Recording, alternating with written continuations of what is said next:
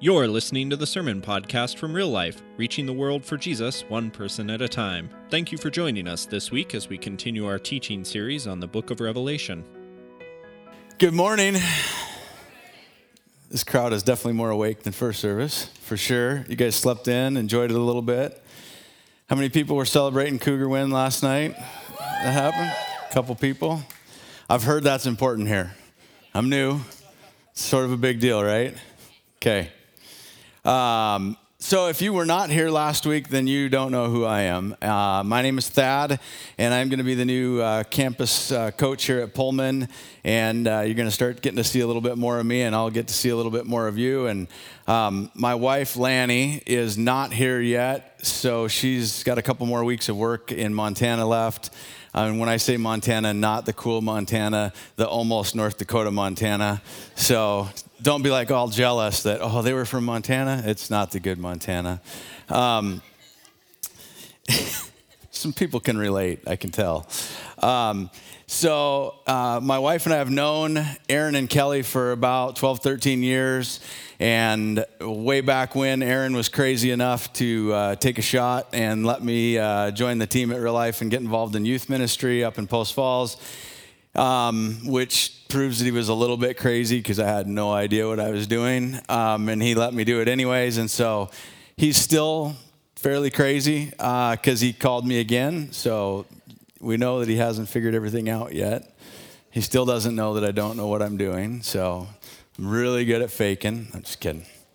Um, so we're going to get a chance to get to know each other a little bit more over the weeks and months to come. Um, I'm starting in the middle of a Revelation series, which means there's all sorts of meat and exciting things to dig into. But real quick, while you got your pins out and you're finishing up connection cards and stuff like that, um, please mark down October 7th and 8th. It's a real important weekend for our church the eighth, our whole church, uh, Pullman, uh, Colfax, and beyond, everybody else from the outlying areas, we're all caravanning over to Moscow on the 8th, and we're going to do church together as one big church and celebrate our 10 year anniversary, which is pretty sweet. 10 years. Um, I rolled in just in time for the party. And, uh, and then October 7th, uh, all of us here on this side of the Palouse Church in Pullman and the uh, surrounding areas. We're going to get together probably at the extension office. We're still nailing down details, but just save the date, the 7th. We're going to get together as a church this side over here, and we're going to get a chance to get to know my wife and I a little bit better. Noah, who is our uh, last son at home with us. I, my oldest son is moving out here as well. I'm not sure if he'll be here by then or not, but you get a chance to get to know us a little bit, give us a chance to get to know you guys a little bit more, and hear a little bit more about our passion and excitement and thoughts about the future of uh, real life on the Palouse and in Pullman, and hear uh, things that you guys are excited about. So um, just kind of save those dates as important dates for us here. So, like I said, I get the excitement of jumping into the middle of a Revelation series, every preacher's dream, right?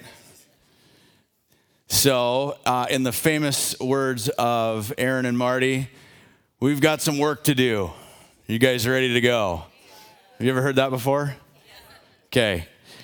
So, we're going to dig in right away. Uh, couple quick points of recap uh, apocalyptic literature is this uh, genre of literature we're in and it's a style of writing that john's using in the book of revelation that uses a whole bunch of images symbols signs visions and crazy imagery to represent other people places and things and for us in our world today, when we read about scorpions with horses' heads and ladies with crowns and diadems, and it sort of goes, it's like an episode of The Lord of the Rings that we missed, that we didn't see that one. And so it's important that we don't just let it go like this and drive right by and ignore all that stuff because it doesn't make sense on the surface.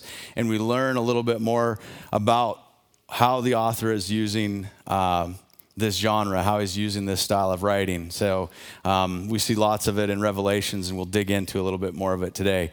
The next point of uh, kind of recap, real quick, is uh, Aaron and Marty say a lot like we're bringing context into text. um, sorry, we're bringing text into context. And they'll be maybe in a passage and you'll hear him say something like, um, Hey, what's the author trying to say there? Where do you think he's getting that? Where is it? It's in the. And I know you guys say it, I've heard it. So, you guys, so they'll say it's in the text. And all they're trying to say is that the authors will take Old Testament scriptures, uh, teaching from Old Testament prophets, and bring that lesson or analogy or historical story, and they'll bring it forward into the context of the story they're telling here. And so the people that they're writing to will have this old stuff in mind, and it will make sense as they read it in the new context. Okay, so that's all we're mean, meaning when we say we're bringing the text forward into the context, and that'll kind of show up as we get in. So let's dive in. Let's uh, jump into the first part uh, of Revelation chapter 12 we get some crazy imagery here, so hang with me. A great sign appeared in heaven, and a woman clothed with the sun, the moon under her feet, and on her head a t- crown of 12 stars. She was pregnant, and she was crying out in birth pains and the agony of giving birth. And another sign appeared in heaven Behold, a great red dragon with seven heads and ten horns, and on his head seven diadems, and his tail swept down a third of the stars of heaven and cast them to the earth. And the dragon stood before the woman who was about to give birth so that when she bore her child, he might devour it. She gave birth to a male child, one who is to rule all the nations with a rod of iron, but her child was caught up to God and to his throne. And the woman fled into the wilderness where she, was, uh, she had a place prepared by God in which she was to be nourished for 1,260 days. So, a lot of stuff in there some key characters in this story. And the first one that we're going to kind of unpack a little bit is the woman. And so, if we take that same kind of uh, idea of what would the first century readers have thought when they read this imagery and this vision that John shared about this woman, who would have come to mind?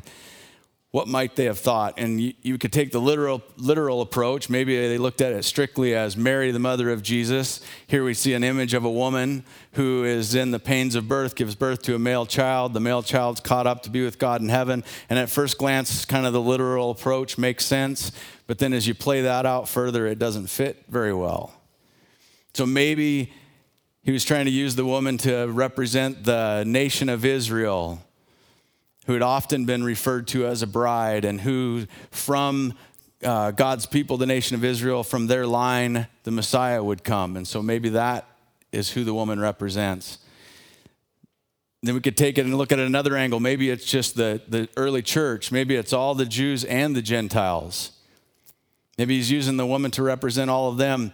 And the example of the 12 stars on the crown kind of ties in both the nation of Israel idea and the early church idea makes sense in this scripture when we see that she had a place prepared for her and she fled into the wilderness. And so, either way, those kind of fit. And I think this is one of those parts of this passage where um, we don't want to get hung up on it. I think that John is trying to paint a bigger picture, give us a bigger point or a bigger lesson through this whole chapter, this whole chunk of scripture in whole.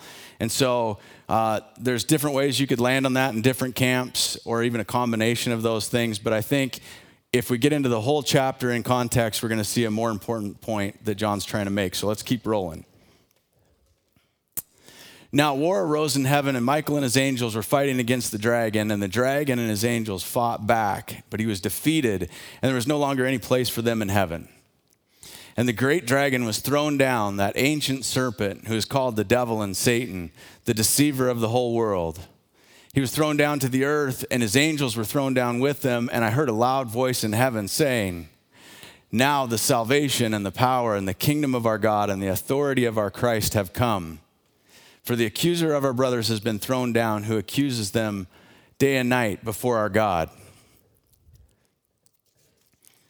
So, at this next chunk we're going to take a look at is who's, who's the dragon, who's the red dragon that comes up in this picture. And you could kind of look at it at first glance and just take it literally. In verse 9, John says that he's uh, the red dragon is like the ancient serpent who was called the devil and Satan. And so you could just kind of go, okay, check, we got that one, we know who he is.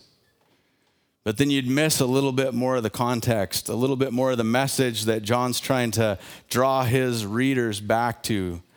There's some imagery and some phrases that John uses a lot in this chapter of Revelation and other places where he talks about the dragon being cast down to earth, being thrown down, his angels being cast down with them. And it's imagery that his readers would have been familiar with, and it would have painted a picture to them. It would have brought to their recollection stories that the prophet Isaiah had told about the nation of Babylon, this great nation that had oppressed God's people and had, had, had them under, his, uh, under their thumb, so to speak. And Isaiah prophesied and shared this uh, slamming, for lack of a better way to say it. I mean, he was calling out the king of Babylon, talking about what was going to happen. Let's take a look at that real quick in Isaiah 14. Isaiah says this to the king of Babylon. He says, have, How you have fallen from heaven, morning star, son of dawn. You have been cast down to the earth, you who once laid, the low, uh, laid low the nations. You said in your heart, I will ascend to the heavens, I will raise my throne above the stars of God. I will sit enthroned on the mount of assembly at the utmost heights of the mount of Zaphon. I will ascend above the tops of the clouds, and I will make myself like the Most High but you are brought down to the realm of the dead, to the depths of the pit. And Isaiah is calling out the king of Babylon, not only the king of Babylon, but the nation of Babylon. He's going, How dare you say that you're going to be like my God? How dare you say that you're going to be uh, set on high like my God? You don't know who you're messing with. You're going to be brought low. And John is using imagery and examples and phrases that his readers that would help paint a picture for his readers of something to remind them that we've been here before his first century readers that were going to hear this uh, letter of revelation were under roman rule they were oppressed they had laws against their faith there was punishment for what they believed in. And John's pointing them back that, yes, we have a great dragon that is against us. We have an enemy, but our enemy has been against us in the past. We've been under the rule of a great nation before. And he's trying to help them see the past to hang in there for the future, that we've been here before. We're going to learn a little bit more in the next week, and I think the week after, we'll, a little bit more about this idea of uh, Rome and Satan and, and the oppression of the people and it, how they, this different dragon that comes out. And so we'll kind of learn a little bit more about that. But um, next in the Revelation here, John takes his readers and he points them back to Christians that have come before him to encourage them. So let's kind of take a look at what he says about them. He says, And they have conquered him by the blood of the Lamb and the word of their testimony, for they love not their lives even unto death. Therefore, rejoice, O heavens, and you who dwell in them, but woe to you, O earth and sea, for the devil has come down to you in great wrath, because he knows his time is short. John's pointing these first century Christians back to how believers before them stayed the course. How did they overcome the schemes of the devil? How did they overcome the oppression of the nation that they lived in and the laws that they were under and the rules that were made against them? They overcame by the blood of the Lamb and the word of their testimony. He's reminding them there is a way. And we're going to circle back to that a little bit more in just a second. Um, let's finish up with Revelation uh, 12 here. He said, And when the dragon saw that he had been thrown down to earth, he pursued the woman who had given birth to the male child. But the woman was given the two wings of the great eagle so that she might fly from the serpent into the wilderness to the place where she is to be nourished for a time and times and a half time. And the serpent poured water like a river out of his mouth after the woman to sweep away, uh, sweep her away with a flood. But the earth came to the help of the woman, and the earth opened its mouth and swallowed the river that the dragon had poured from his mouth. Then the dragon became furious with the woman and went off to make war against the rest of her offspring on those who keep the commandments of God and those to hold to the testimony of Jesus. So, what John's saying is that the, the deceiver, Satan, the great accuser, who opposes God and God's plan, has been at this from the beginning. He was at war with God in heaven he was thrown down to earth and he was opposed to God's plan to bring forth the Savior. He did everything in his power, and when that plan failed, he went after the Savior himself in the flesh and blood. And he opposed Jesus himself. And when he couldn't get Jesus off track or stop him from fulfilling his death on the cross, then he turned himself to the Christians that would come after. This category in here, John calls the rest of us. That's us, folks. And I don't know about you, but when I read this and I read that this great dragon, as he's described, paints a pretty freaky imagery, pretty scary imagery. Um, it, and it paints a picture that this dragon has been hard at work doing everything he can since the beginning of time to oppose God and God's plan and God's people. And then it gets to this spot in this chapter where John says, And then the dragon became furious and turned to make war on the rest. It kind of makes you stop for a second and think, was he like annoyed before? Was he just sort of mad? But it's one of those little catches that should get your attention. And then he became furious and he came to make war against the rest of us. And John's painting this picture for these first century Christians the same as he's painting it for us here. He's helping them remember yes, you have an enemy. Yes, you face persecution. Yes, you've been oppressed, but we've been here before. We've been under the rule of an evil nation before. We've been under the pursuit of the devil and we've conquered him by the blood of the Lamb and the word of our testimony. He's trying to help them remember things and just help us remember things like we've been persecuted before, we've been put down, we've been jailed, we've had laws made against our faith before, we've been mocked for what we believe. We've been in this tiny minority that people think are a little bit crazy and closed minded because we think male and female and husband and wife and what the Bible teaches is right in a super hypersexualized culture where everything goes. He's like, this isn't new. We've been here before. And the way we conquer is by the blood of the Lamb and the word of our testimony. It's the same today as it was then. We conquer the enemy and the schemes that he makes against us and our lives and our family and our friends' lives the same today as they did then. It's through relationship with one another, it's through our faithfulness to Christ and his death on the cross to pay the price for our sins. And when we, when we hear something like this, where we say they overcame by the blood of the Lamb and the word of their testimony, it's kind of easy to drive by and just kind of take it for granted as one of those sort of a Bible sounding thing. But it's a powerful, powerful thing. It's the key that un- unlocks our method to conquer the enemy and evil in our lives, in our world, in our community, in our homes. And when you hear the power of your testimony. I know, like, if you've been around church for very long, a lot of people you think powerful testimony, and you think you think of like the guy that was in the undercover Harley gang and went off the deep end, and he went crazy for drugs, and then he turned his whole life around, and now he's evangelizing everybody for Jesus, and he has this crazy testimony. And you're like, I don't have a story like that. I just kind of got to know Jesus, and now I go to school and I work at a job, and and I'm here to tell you that's not at all what we're talking about.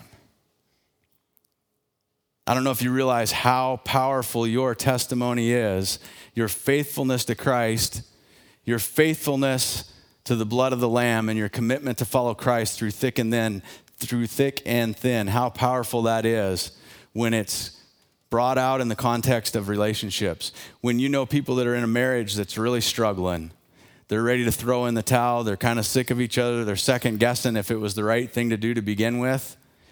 And you, in relationship, have the opportunity to share with them how you stayed faithful to Christ and faithful to your spouse through thick and thin, and times when you didn't feel like you loved them, and times where you second guessed if it was the right thing to do.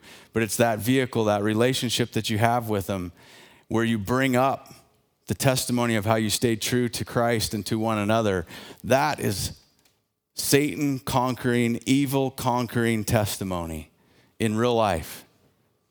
For a lot of college kids, it's really easy to, um, I say college kids because, like, for some of us older people, it's so far back you can't remember sixth grade. Um, but for college kids, you can kind of look back over your shoulder in high school and middle school, or not too far back. You still have you still have some great memories, and you have like horrible flashbacks where you wake up with the sweats with those middle school memories, right? There was those tough times when things were crazy.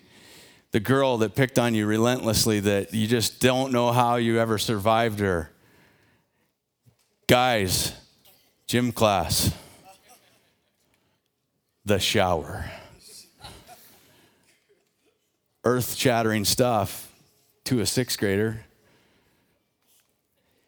And there's so much more that goes on to that. But do you know how powerful your testimony is as a young adult?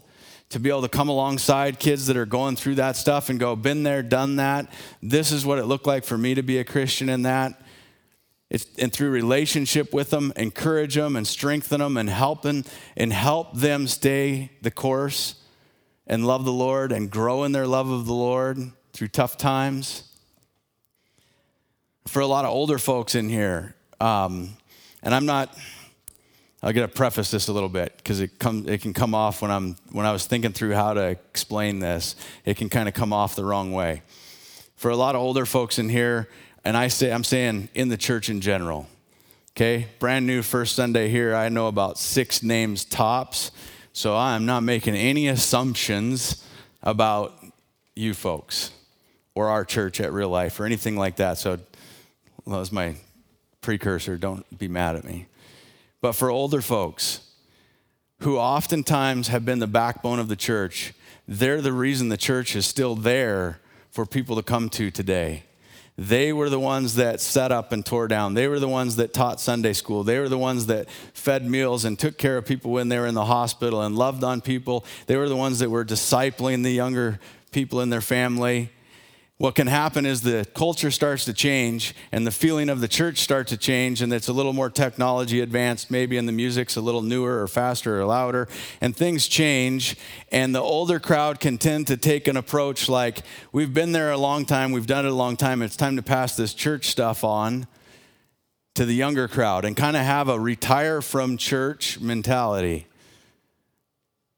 And i'm here to tell you that the success of our church the health of this church, our ability to take ground here in Pullman and on the Palouse and beyond, is not in Facebook or no Facebook or whether we're great at Instagram or whatever all that stuff is. It's not whether we have a building, don't have a building. None of that stuff matters. What matters is if we have people that are faithful Christians that love the Lord and have been a part of God's kingdom for a long time that don't retire from church. I'm not saying you go serve every Sunday school. Maybe you've done it for 20 years and you need a break. But don't retire from relationship in the church. Be engaged, be involved, be a part of community here at this church and pass on the spiritual lessons. Share with people how to get through hard times. Share with people how to get through times when you're dead broke. Paul made a plea a lot, uh, really similar to this when he had a church in Corinth that was getting a little off track. He, he had heard that this church in Corinth that he had planted was uh, kind of coming apart at the seams a little bit. They were getting sideways. A lot of voices in the church telling them what to do and saying which way they should go. There were some false teachers involved. And he was, it was kind of breaking his heart and tearing him up. I just imagine Paul having a gut ache hearing the stuff he was hearing about this church he loved. And so, like a, a loving dad, he sends his go to guy, he sends like his spiritual son who's he's basically adopted as a dad spiritually. He sends Timothy to go to this church and to invest in them and to check up on them and ask them how they're doing them and remind them what's important. And then Paul wrote this stuff to him. Let's check this out. In 1 Corinthians, uh, Paul's writing this. He says, I do not write these things to make you ashamed, but to admonish you as my beloved children. For though you have countless guides in Christ, you do not have many fathers. For I became your father in Christ Jesus through the gospel. I urge you then, be imitators of me. That's why I sent you Timothy, my beloved and faithful child in the Lord, to remind you of my ways in Christ as I teach them everywhere in every church. And again, I'm not saying this for us, but if, if I was to kind of paraphrase, what would Paul's pep talk to the church maybe sound like to modern church in America right now? He might say something like, Church, listen, don't tune out. I'm trying to tell you something, and I'm not trying to make you guilty. I'm not trying to guilt you into doing something or make you do it because you feel bad. I'm not trying to embarrass you, but I'm trying to give you a kick in the butt like I would my kids because I love them. I'm trying to remind you that this is important and it matters. He might say something like, I know you live in a time where there are countless spiritual guides vying for your attention. There's a thousand authors that say theirs is the right way to help you be a better Christian. There are websites upon websites, there are studies, there are churches on every corner. I know there are a lot of people and places and things vying to help you be a better Christian. And he'd say something like, Oddly enough, I look around and I wonder, where are your spiritual fathers? Where are the faithful mothers in your churches? Where's your spiritual brothers and sisters?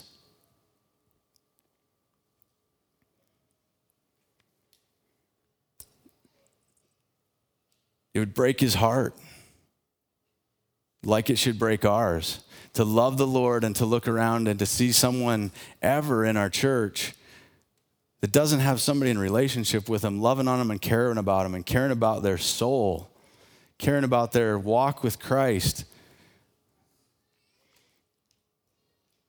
It's Kind of a subject that's pretty near and dear to my heart. Um, my wife and I both grew up in, uh, it's bad that there's even has to be this term, but it's a regular church term now, that we both grew up first generation Christians. So, all that means is that in my family and my wife's family, our parents, grandparents, aunts, and uncles, anybody we had, could have a knowable relationship with that wasn't dead before we were born, there are no Christians. Not one. And it's only by God's grace that I came to know Christ, that my wife came to know Christ, and that we came to be in relationship with people at a church. We literally, I, the first time I ever went to a church, I didn't go to church growing up, I looked up the yellow pages and where it said church, and I picked the first one, and that's where we went. That's how green and un, I didn't know anything about church. And God worked through faithful people in that congregation to build a relationship with us and become spiritual parents in our lives. The mom and dad that we needed when our marriage was on the rocks. The mom and dad that we needed when we had no idea how to parent kids in a blended family.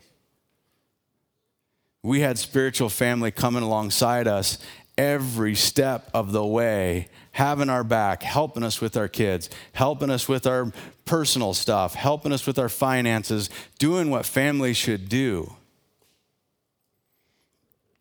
Man, I got to tell you, there is absolutely no way I would be here today without that. There's no way I would be here doing what I'm doing. There's no way that I would be in Pullman, that I would have an opportunity to share stuff like this with you guys. I, I'd be off in who knows where doing who knows what. And to be perfectly honest with you, without that spiritual support, that church family network of real people really caring about us, we probably wouldn't be married. I don't think we would have made it. I can tell you there are so many times where things were so hard and we had so many people loving on us and helping us and encouraging us. I don't know how we would have done it without them. But we did. They did. They were there and they had our back, and here we are. Uh, last week, 18 years of marriage we celebrated. So it's a pretty good start.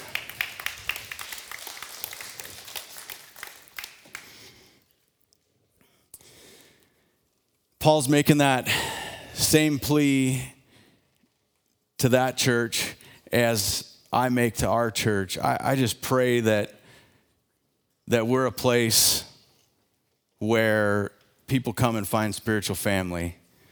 I play, pray that we're a place where people come and get connected and it's life changing.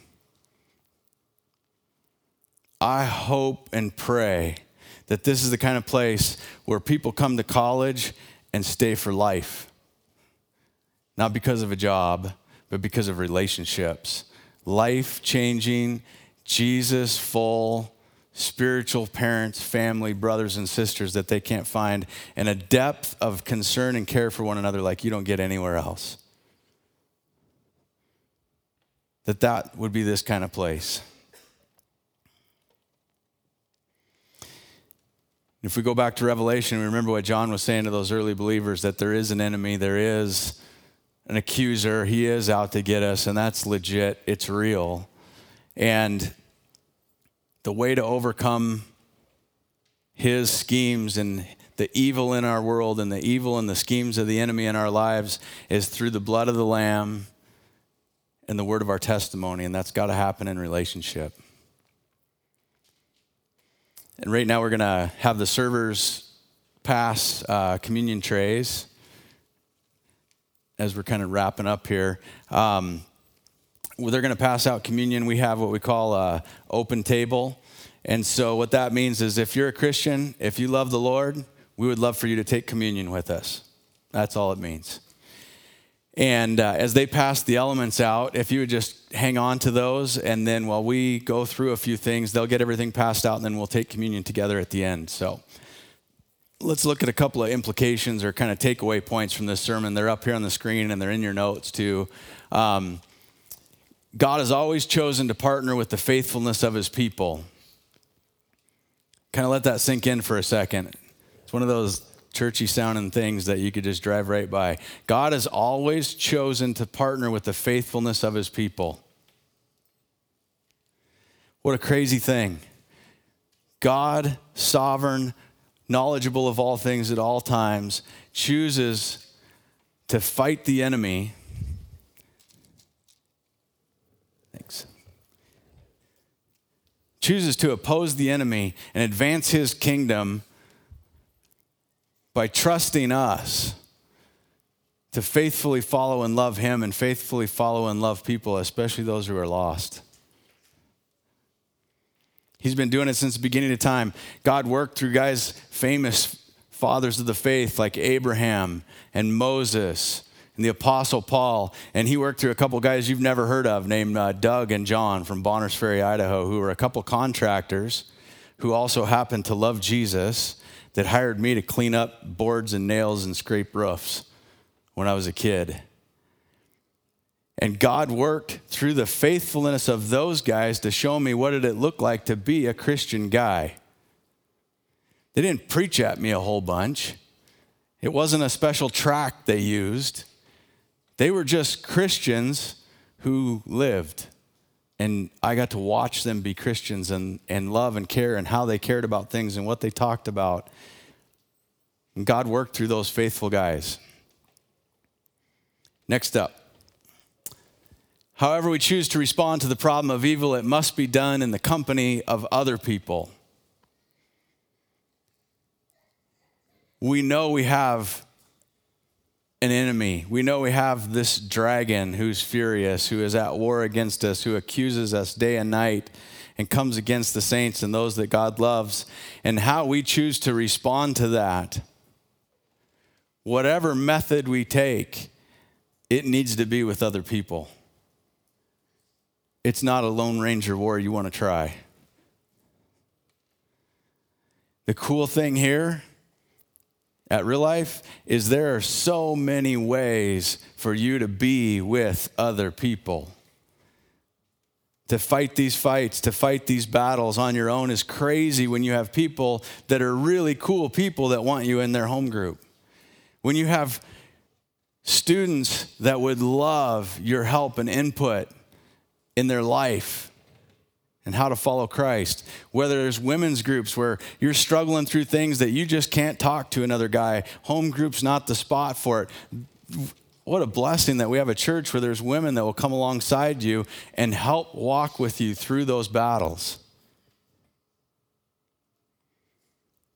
And I would just say right now that if you're here and you're not connected and you're not plugged in with other people, please don't go it alone Don't go it alone. There are battles that are going on in your heart and in your life that can be overcome in a living room conversation with someone else that's been there, done that, and can help you understand how to follow Christ in your situation, or maybe just pray for you and encourage you. Get connected, get plugged in. There's all of us guys out here and the gals. It, you ask anybody, we'll figure out how to get you in the right spot. I don't know any of them but I will find out. We'll help you. That's the point. Last one. Our job is to partner with God in overcoming evil by walking in faithful obedience. Our part is to stay the course. Our part is to hear the message of John to these guys in Revelation that we've been here before, to stay the course. It's really hard to do on your own. I don't know how many of you ever tried to do a one man gym membership on your own. Like it, they don't last very long. Right? Self help, when you're the self helping yourself, is pretty terrible. Get plugged in with other people and don't do this on your own.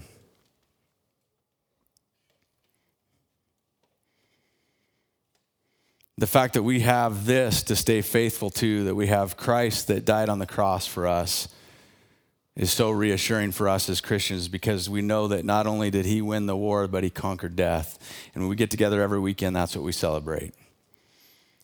And so Jesus did just that with his guys. He got together with them and he broke bread and he blessed it and he gave it to them and he told them to take this and eat, that this was his body. And then he passed the cup and he blessed it and he told them to drink, that this was the covenant that was poured out for many. Let's drink it. Let me just pray for you guys. Lord, we just, we just thank you so much for this church. God, what a blessing that we live in a country where we could come and do this any day of the week. We could talk about you openly anywhere we want. Let us never take that for granted, Lord.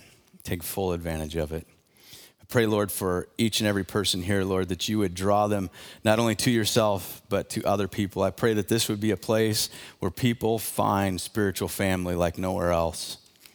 That there is Holy Spirit superglue working on here, Lord, that you just really help bind people together, encourage us, and help us through our testimony, Lord, to overcome the schemes of the devil. We just pray this in Jesus' name. Amen. We hope you've enjoyed this message from real life. If you'd like more information on who we are, what's happening in our church, and how you can get involved, visit us on Facebook and Twitter, and visit our website, liferotp.com.